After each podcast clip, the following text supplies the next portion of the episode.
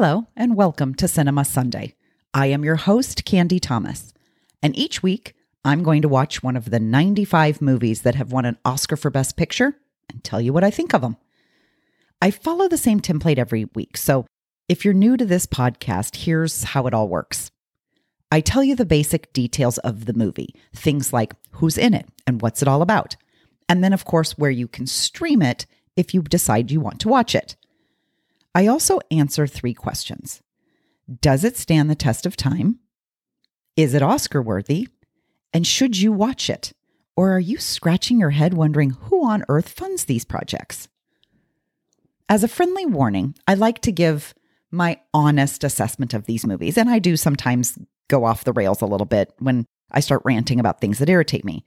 But I always seem to mix it with a heaping dose of adult language, so please be sure you listen with caution. Before we begin, I'd like to thank Wikipedia and IMDb, as they are great sources of information for all things movie and Oscar related. So, with that, let's take it away.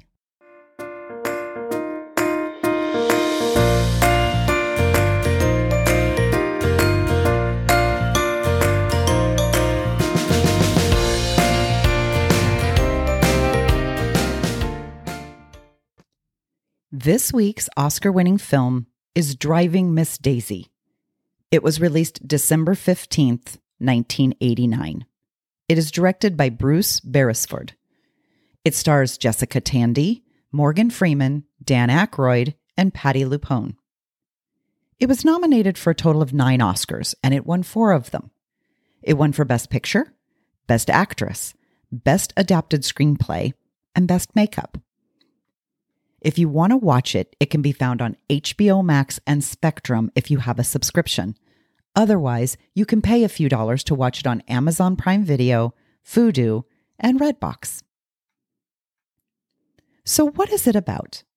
It begins in 1948.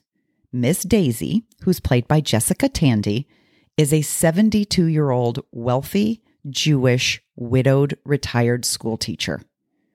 She lives alone in a fancy house in the Atlanta suburbs. One morning, as she's leaving to drive herself to the grocery store, she ends up reversing through some hedges and crashes into her neighbor's yard.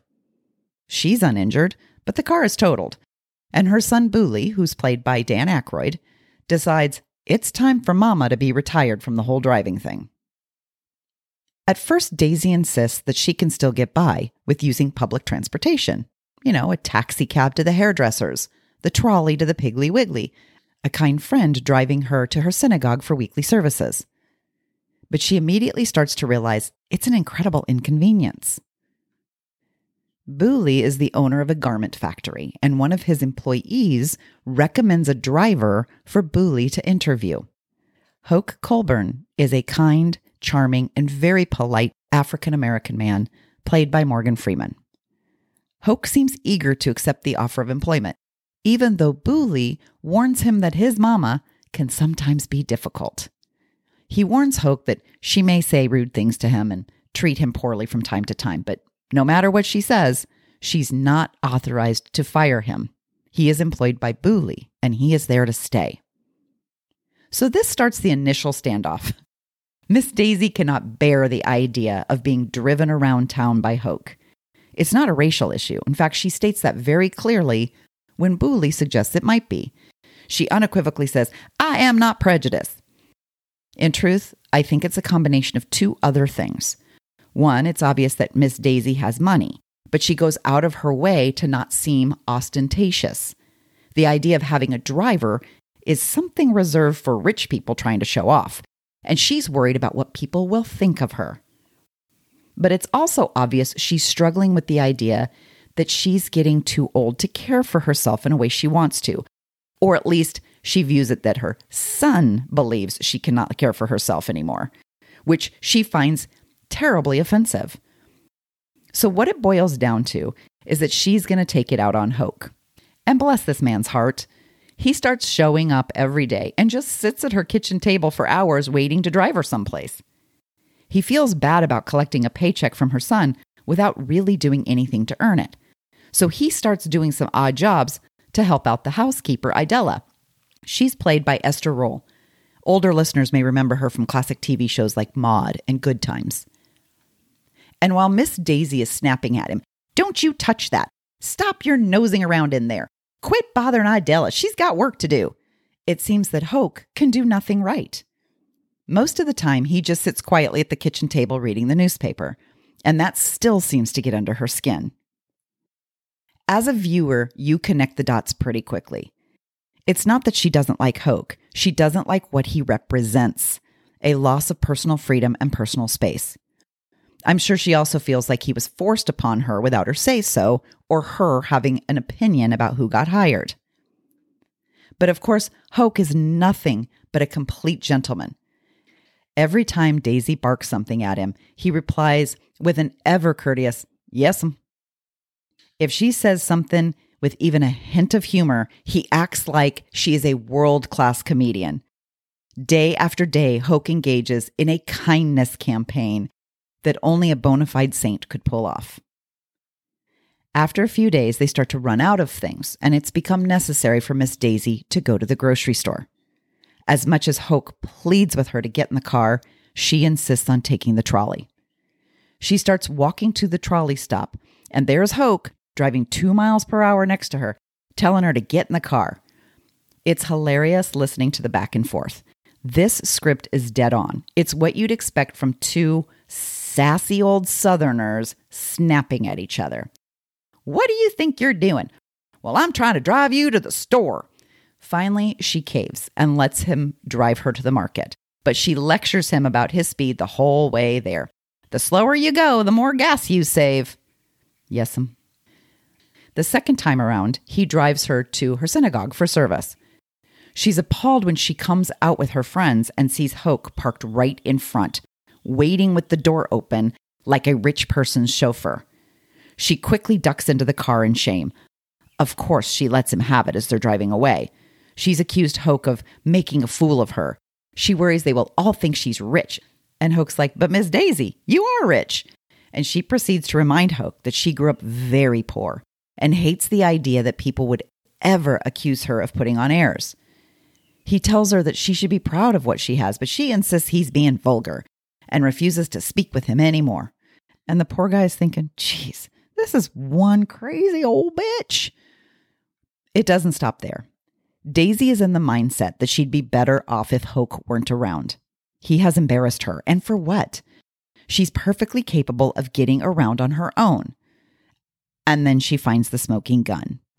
She discovers that Hoke is stealing from her. Dun, dun, dun. This is a great scene, so I'm going to tell you it in perfect detail. She calls Boolie, and he races over at the crack of dawn to see what's got his mama so troubled. Daisy has found an empty can of what was once pink salmon in the garbage can. She knows Hoke ate it and without permission. It's so funny, she makes it seem like she's found a dead body. The camera actually goes in for a close up on her hand with the empty can. And the music's like, dun, like super dramatic. and we see Boolie's face, and he's trying so hard not to laugh at her. And Daisy's going on and on about how she just knew Hoke was trouble from the beginning. And she knew something was going to go missing. And so she counted all of the cans in her pantry.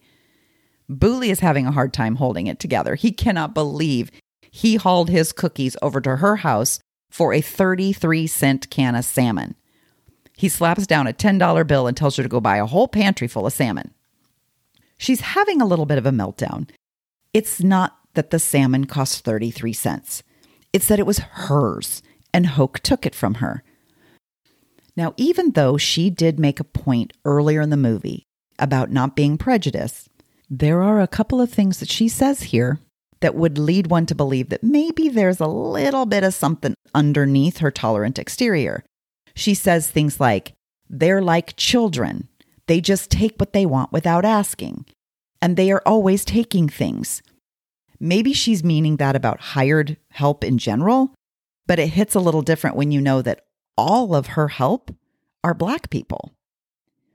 At her insistence, Boolie waits until Hoke shows up for work that morning.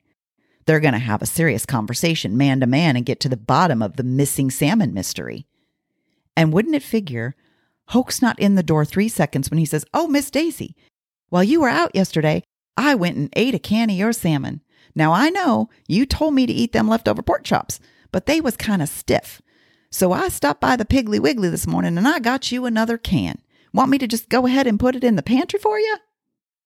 And with that, Hoke lives to drive another day. A few years go by, and we see Daisy and Hoke have formed a solid bond. She's grown quite used to him driving her around everywhere, and he still laughs a little too hard every time she makes a joke. During one of their regular visits to place flowers at her husband's grave, Miss Daisy discovers that Hoke doesn't know how to read.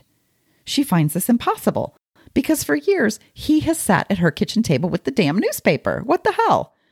He admits he's just looking at it for the pictures and he can mostly glean what it's about just from that. But as a retired school teacher, she decides he needs to learn to read. And we discover that she is a gifted and patient teacher. Hoke is 63 years old at this point, so it's such a thrill for him to have someone finally teach him to read. Fast forward a couple more years. It's Christmas of 1953. Boolie's eccentric wife, Florine, played by Patti LuPone, is throwing a big Christmas party for 50 people. This seems odd since they are all Jewish, and Daisy seems a little dismayed at the effort Florine would go to to celebrate like a Christian. It's obvious to Daisy that her daughter in law is trying to separate herself from the Jewish community in order to get in with the high society types, the junior league, the garden club. She's trying to please these people that really would not want anything to do with her. A nice little side note Daisy, although she says she doesn't give Christmas presents, she does give Hoke a writing book, something she saved from her teaching days. And she says, Well, I taught Mayor Hartsfield to write with books like these. Nice little homage to the city of Atlanta. Hartsfield was this city's longest serving mayor and now has one of the busiest airports in the world named after him. I think one of the best parts of this movie is that every few years, Boolie, buys a new car for his mama, and Hoke starts buying the hand me downs. It's nice to see that working for Boolie and Daisy is helping him get on solid foundation financially. And since he's the only one that's ever driven the cars, well, he knows exactly what he's buying. Next up is a road trip to Mobile, Alabama. Miss Daisy is going to visit her brother for his 90th birthday party. She does her typical routine, snapping at Hoke before they're even out of the driveway. This woman is the ultimate backseat driver. Did you have the air conditioning checked like I told you to? Yes'm. But I don't know what I had it checked for. You don't ever let me turn it on. Oh, you hush. Miss Daisy is in charge of the map and has the entire trip planned out. When they eat, when they pee, she's thought of everything. It's during their lunch stop that they run into a little bit of trouble with the local law. A couple of redneck state patrol officers see a black man standing on the side of the road next to a beautiful brand new car. And of course, they need to stop and give him a big old dose of hell. Miss Daisy does her level best to control the situation, and it's probably a good thing she's so commanding, or it could have gone in a different way. But as they continue down the road, she realizes they must have made a wrong turn somewhere because they're going in the wrong direction. You took a wrong turn back at Opelika. And Hoke says, Well, now, Miss Daisy, you took it with me. They're, they're late, but they finally arrive, and Daisy gets to spend some relaxing time with her beloved family. It's now 1961. Daisy is 85 years old, and Hoke is 72. They are very literally growing old together. Turns out Hoke has another family trying to steal him away. So Boolie offers him a whopper of a raise. He knows there's nothing more valuable than keeping his mama happy. And after 13 years, she's become quite attached to Hoke. A couple of years later, Idella dies. She is given a lovely funeral, and it's terribly sad. She had been with Daisy for decades, and it's a heartbreaking loss. Rather than hiring another housekeeper, Daisy decides she'll take care of the household chores leaving Hoke to cook and drive. They're both aware they can't do either of those things as well as Idella could. But they're just like an old married couple, working in the garden together, drinking coffee, reading the paper together. They provide the much needed company for each other as they age. At one point, there's a winter snowstorm. And just so you know, by Atlanta standards, that must have been about an inch or two of snow. But Daisy was not expecting Hoke to make it to work that day. But sure enough, he not only comes to the door right on time, but he figured her power was out. So he stopped at the Krispy Kreme to bring her donuts and coffee just the way she likes it. I swear, this guy could write a book on how to do everything right. Over the years, Miss Daisy has witnessed a few incidents of racial intolerance or bigotry aimed at Hoke. But it wasn't until 1966 when she first experiences anti Semitism. That is the year when her synagogue is bombed. And the reality of hate and bigotry becomes very clear to her. Who would do such a thing? she asks. And Hoke responds, You know as good as me, Miss Daisy. It's always the same ones. Shortly after this, Daisy gets tickets to attend a dinner where Martin Luther King Jr. will be speaking. She's anxious to go, but Boolie and Florine back out. Boolie is concerned about the impression people will get if he attends, and he's worried it will impact his business. He suggests that she should invite Hoke to go with her instead. But she bungles this, waiting until the very last minute to mention it to him, and by then Hoke is like, Damn, lady, you knew about this thing a month ago and said nothing to me. You must not really want me to go. So he sits in the car and listens to the speech on the radio, and she goes in alone. We get to 1971. Hoke has now spent 23 years with Daisy. As he arrives at her house one morning, he finds her in an agitated state, clearly showing signs of dementia. She thinks she is still a school teacher and can't find the papers she says she needed to grade for her students. Hoke manages to calm her down, and in a moment of clarity, she looks up at him and she says, You're my best friend, Hoke. And she squeezes his hand a little bit. I'm seriously about to cry. Boolie decides to sell Daisy's house and move her into a retirement home. The final scene of the movie is in 1973. Hoke, now 85 years old, has retired. His vision is bad, so he's unable to drive himself anywhere anymore. Boolie takes him to visit Miss Daisy, who is now 97 years old. It doesn't take her long to say, Now, Boolie, you get on out of here and let me catch up with my friend Hoke, who then very sweetly feeds her a piece of pumpkin pie. Question one does driving Miss Daisy stand the test of time? I think certain aspects of it do. Many people are privileged to have lifelong platonic friendships, and it becomes a more endearing tale when it's two individuals of a certain age group. At some point, you forget Hoke works for her. You think of them as just two friends. It just so happens that he's the one who drives every time they go anywhere. You can see his comfort level grow as the years go by. In the beginning, when he was clapping back at her, it seems as if it's intended as him kind of defending himself, as if he's saying, You shouldn't treat me that way. But after the first couple of years, they're like David and Alexis Rose in the first season of Schitt's Creek, when they're like, Shut up. No, you shut up. No, you shut up. You shut up, David.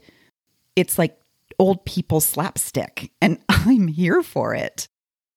My only complaint, and I'm not even sure if it's a complaint really, but I feel like this movie tiptoes around the racial aspects, especially considering it takes place in the South in the 50s and 60s. They dabble at it a bit, so you know there are racial undertones, but they're never quite brave enough to take it head on. I can't help but wonder why go there at all if you're not going to show the full ramifications of it. Daisy is very much a I don't want to talk about it person. So many of these important conversations are non starters. One incredibly timeless piece of this movie is the music. A couple of weeks ago, I mentioned this adorable scene in the movie The Holiday where Jack Black is playing Name That Tune in a blockbuster video with Kate Winslet. And of course, one of the musical scores he mentions is Driving Miss Daisy. I'm going to test you on this later. Okay, Driving Miss Daisy. Hans. Very unexpected. You remember how great it was? Roodle deedin doo and scroodle deedin doo. Roodin. Sassy. Sassy. He's so fucking brilliant. I love him. And be prepared because that scene's going to come back again when I review Gone with the Wind. Question two Is it Oscar worthy? I think this is a lovely little movie, and I get more out of it every time I watch it. The performances by Jessica Tandy and Morgan Freeman are incredible. Just like the King's speech from last week, this entire script is basically two people just talking to each other in a single small space. In this case, it's a car. So there isn't a lot of physical acting, just two people showing an incredible range of emotion while sitting still. The other movies nominated that year were Born on the 4th of July, Dead Poets Society, Field of Dreams, and My Left Foot. I can also imagine that Do the Right Thing, Glory, Crimes and Misdemeanors, Sex Lies and Videotape, Steel Magnolias, or When Harry Met Sally could have been nominated just as easily. I honestly think I would have voted for Dead Poets Society or maybe Field of Dreams, but that's only because I never saw My Left Foot.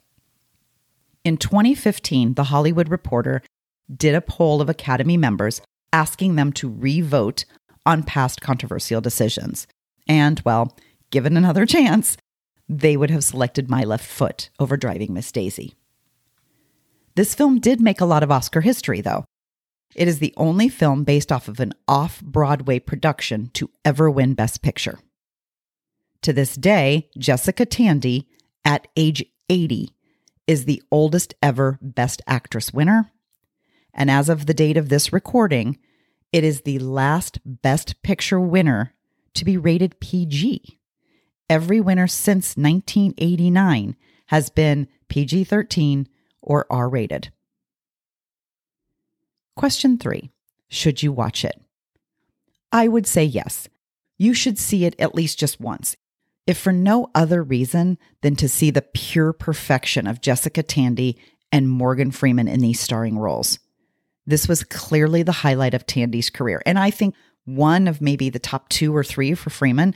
I only say that because he's done an awful lot since then and still stands a chance to give us a couple more really great ones. This film probably won for Best Picture because it's light and sweet and funny. The script is clever and snappy and filled with sarcasm. It has a couple of deeper moments, but it never stays sad for too long. It spans 25 years. So you get to see all the different clothes and styles and cars. I mean, lots of really cool old cars. It's a charming film and it makes you feel good about friendship and it highlights how you can sometimes find it in the most surprising places. Go watch it. I think you'll enjoy it. Okay, that's a wrap. Thank you for listening. This has been episode 31 of Cinema Sunday. I'll be back next week to discuss another Oscar winning film. Please tell your friends about this podcast. If you feel so inclined, you can like, follow, subscribe, and even post a review. That helps get Cinema Sunday heard by a wider audience. If you have a comment, a correction, or you just want to tell me that I have shit taste, you can email me at cinemasunday at yahoo.com. The music for Cinema Sunday is appropriately titled So Happy. It is by Scott Holmes Music. I got it off of the freemusicarchives.org, and the work is licensed under Creative Commons by NC 4.0. Links are provided in the bio, and if you happen to visit the Free Music Archive, they do take donations, so please be generous. Thank you, and see you next week.